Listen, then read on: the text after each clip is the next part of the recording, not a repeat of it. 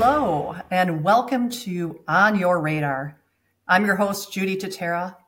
Whether you're a privacy, security, compliance, or risk professional, we can all relate to the challenges of trying to keep on top of the rapidly evolving operational, regulatory, and technology changes. We can easily become overwhelmed if we're not focused on the right things. In this show, I've invited privacy professionals to understand what keeps them up at night, what excites them about privacy sector, and what's on their radar. Today, I'm speaking with Paige Boshell. Paige has been practicing law for almost 35 years, much of that in the privacy space. She worked in private practice for many years and has served as an in house privacy counsel for USAA, Meta, and now Chevron. Her practice has three pillars compliance, product development, and transactions. She's a privacy law specialist, IAPP certified in US, EU privacy management, and also a fellow of information privacy. Paige, I am so thrilled to have you here today. Uh, for full transparency, Paige and I worked together at USAA for many years. And the one thing I love about Paige, and I've always loved, is when we start talking about privacy situations, different things going on, it we always get a we always get deeper, right? I mean, it's not just you know this is what it, what it is. We always go into that additional layers underneath of what what is really going on. What does this mean to society? What you know, really bringing in that that additional flavor into um, any discussion. So when I was thinking about this podcast, and we were thinking about, we've talked about U.S. laws, um, you know, quite a bit, and I was thinking about what do we need to know about international laws? And I know now at Chevron, you are a global privacy expert um, and a counsel for Chevron. So I thought, well, let's bring Paige in and just talk about, um, you know, what's going on. But before we get into that, welcome and thank you for for being here, Paige. Thank you so much for having me. It's really thrilling doing this with you and um, getting to have our conversation this way. Yes, I am. Uh, again, just just thrilled thrilled to have you here. So, so let's let's just jump right in. We're talking about international laws. Okay. So, so Paige, we we we spend a lot of time, like I said, you know, U.S has been the laws have just been crazy the last few years. So many new states coming out with laws. We have different. Fe- I mean, the federal's even even more crazy what's going on, but we can't lose track of what's going on internationally. And I was wondering if you could give us just a flavor of what you're seeing outside of the U.S. on privacy laws, maybe a little bit looking back and, and what's going on now and into the future um, as far as what we're seeing for privacy in the in the world. Yes, yes. And I think just to sort of bring it back to the states, since that's what you've been discussing with your, your viewers mm-hmm. so far, I think we in the states are, for the first time, really experiencing what a lot of our international um, colleagues have been feeling, which is different laws applicable to different sectors, layers of general privacy regulation, variations among geographic regions. Um, I, I, practice also in the US, and we do have a little bit of whiplash with these state laws. And I, I think that that gives us an increased sensitivity to what has been going on around the world. And you and I talked about, have talked about this before, but but GDPR was really sort of revolutionary in that way because in 2017, 2018 here, we still looked at privacy a little bit more like a property right, like who owned the data. So this influx from the European Union of this concept of privacy rights was really was really tremendous. Um, really, the shot heard around the world. And so, what we've seen since then is the development of GDPR like laws internationally. And what is really exciting as an international privacy pro is to see uh, not just the similarities, you know, the same the same underlying concepts of the fair information privacy principles of of notice or consent, of transparency, of proportionality, use minimization. But also, it's interesting to see how different regions and within different regions, different countries um, apply those requirements or principles in a slightly different way due to the, their own culture and the posture of their government. And I think we're seeing that with state laws here. Uh, you know, California is not quite Connecticut, is not quite Texas. And so that's something that the international practitioners have been struggling with a little bit longer. So, for example, um, you know, in LATAM, we see strong privacy laws in Argentina and Brazil, but we also see a, a an effort by the region to be business friendly.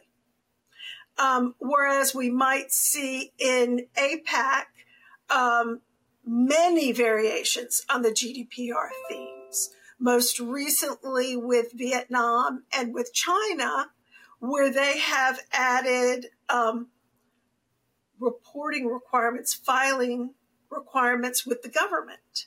So you might file your um, SCCs in China or your processing agreement, um, your inter-affiliate agreements. It, it's that is sort of a new concept. Is is this this concept of making sure that you're internally compliant but then have to justify it before regulatory authority before there's even been any enforcement or administration um, and in some cases without a lot of guidance. So that makes it makes it fun and kind of challenging and an opportunity for us to really try to understand more what the instrumental end is behind the privacy legislation um, is the concern more around security, national security, or is it more around fundamental individual rights and how we see those treat, tweaked from countries to country, country to country? And you know, we're seeing in GDPR the enforcement actions and the litigations are, are getting litigation actions are getting fairly advanced in what do we how do we really need to ensure adequacy or sufficiency in uh, cross border and onward border transfers. Um, in some of the APAC nations, we're seeing a requirement of consumer consent. So you have to be forward thinking when you give your notice or obtain your initial consent from the consumer because it's not just a notice about collection or a consent to collection. It may be a consent to exportation. And so these variations um, on a theme, um, some more uh, more trending towards data localization, if you will, rather than the initial concept of cross-border transfers was to facilitate digital and electronic commerce. Um, and we've seen hiccups with that in the EU. We've seen pretty strong requirements out of the UK.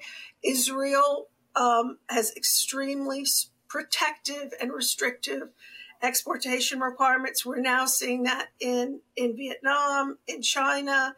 We've got new laws coming out in Indonesia, India, Sri Lanka, amendments in South Korea. It's it's a really exciting time to practice everywhere. Wow. That sounds like fun and very overwhelming. It is. It's so a how lot do you, of, it's a lot of fun, but it's challenging. Right. So how do you, how do you what do you have any tips on how you're keeping track of this? I love um, what you talked about. that's not only what's written in the law, but what's what's behind it, right? And understanding that. Um, so how do you how, how do you keep track of everything that's that's moving uh, is for your organization?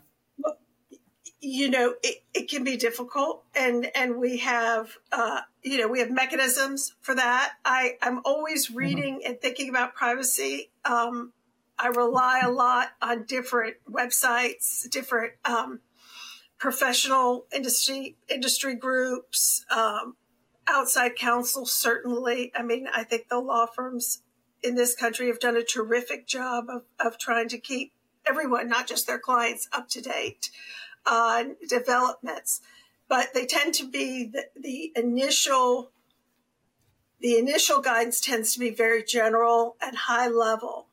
And when you work, you know this, when you work in the privacy sphere, it's the, the devil's in the details. It's when you get down to the mm-hmm. nitty gritty and you have to interpret uh, the application to specific types of personal data and specific types of data practices and data flows where it becomes more challenging. And um, I think that that that's another reason, for example, why I love being in-house counsel because you really, really get to know your business. You understand the data practices. You understand the um, the mindfulness, the intention behind it. Um, and, and I've said this to you. I've said this before. A lot of clients for whom I've worked both outside and internally, um, potential misunderstandings or potentialities for gaps in privacy, I think are really more around education and culture. And, and you did a terrific job uh, at USAA of, of really making some complicated privacy requirements accessible to everybody. Because it's like we have to get in privacy, like where we've gotten with phishing. It has it's down to every employee. It's it's down to decisions that you're making daily. And i'm not giving short shrift to access controls and privacy enhancing technologies. You know I'm, I'm all about the boots and suspenders. But to really make these complicated and sometimes varied requirements accessible to the people on the ground the people who are interacting with consumers, the people who have access, you know, like at USAA, our member, our member service representatives. Um, you know, and, and I, I think one thing that USAA did a terrific job of and that you did a great job was building on the service to members culture. And privacy really is a customer service. It's a service to your members. How do you help them process financial transactions efficiently, quickly. You know, we all want to use Zelle and, and Venmo. We want, um, you know, my daughter used to call me from college or text me from college and say, I need $50. And then before I'd even typed it in, she'd text me and say, it's not in my account yet. You know, everything's so fast and we want to make these, these payment technologies and we want to allow members to have access to their money, to their transactions, to their information, and everything's going at warp speed. And yet you want to be protective of that information. You want the member to feel protected. And so um, I think when you can take very complicated and varied privacy requirements and distill them down to the FIPS or some other common understanding um, within a culture, uh, sort of the mission critical highlights, then the privacy office, the privacy operational folks, and the privacy strategy people can do their things. You know, they can mm-hmm. plan for the specific variations. Um, but I think I think the culture of privacy is really critical to an international practice. Right. Yeah. So I think a, few of the things that I'm hearing you say, number one is is understanding your business and understanding the culture um, mm-hmm. and understanding the data and where it is and what you're doing with it. But the other huge piece, I think, you know, what I'm really hearing, and I think it's important, is that educational key. Simplify, simplifying your your privacy message and communicating that and having that not just be it's not a one person job it's it's everyone's job to understand and be able to um, right. really understand what they need to do for the organization so i think those are really outstanding tips and I lo- also love, you know, um, the looking at the U.S. and the complexities that we're dealing with here, and seeing that that's similar to what we're seeing international. Um, keeping an eye on what we can do um, and the different flavor of, of the intent of, of the information. So, um, you know, I time I, hard to believe this time has gone really fast. Um, we just, you know, I think these are some really, really good tips and nuggets for us to um, to really be um, looking at. But you know, let me let me ask you a, a specific question. I know you've been um, you know practicing law for years. You've been in privacy for years. What you know? Did you? At, you know, back when we were younger, privacy wasn't even a field. Um, it wasn't an area of expertise. What what did you? Where did you think you were going to go? What kind of field did you? Were you looking at, and, and what brought you into privacy? But I'm curious. I started out in uh, as a as a young young lawyer with a firm as a financial services regulatory lawyer and I loved that. So doing a lot of consumer, uh, you know, truth in savings, truth in lending, drafting the Schumer box, the Fed box, and and what I really loved about that practice, and that was a, a national practice, um, but but just a U.S. practice. What I really loved about that was the sense that there was an answer. And I l- really liked that if you worked hard enough, you could find the answer and so I, I got from that sort of practice to this sort of practice, which is entirely different. It's a, it's a science, but it's also an art. Um, what I love about what I do now is there's a lot of judgment calls.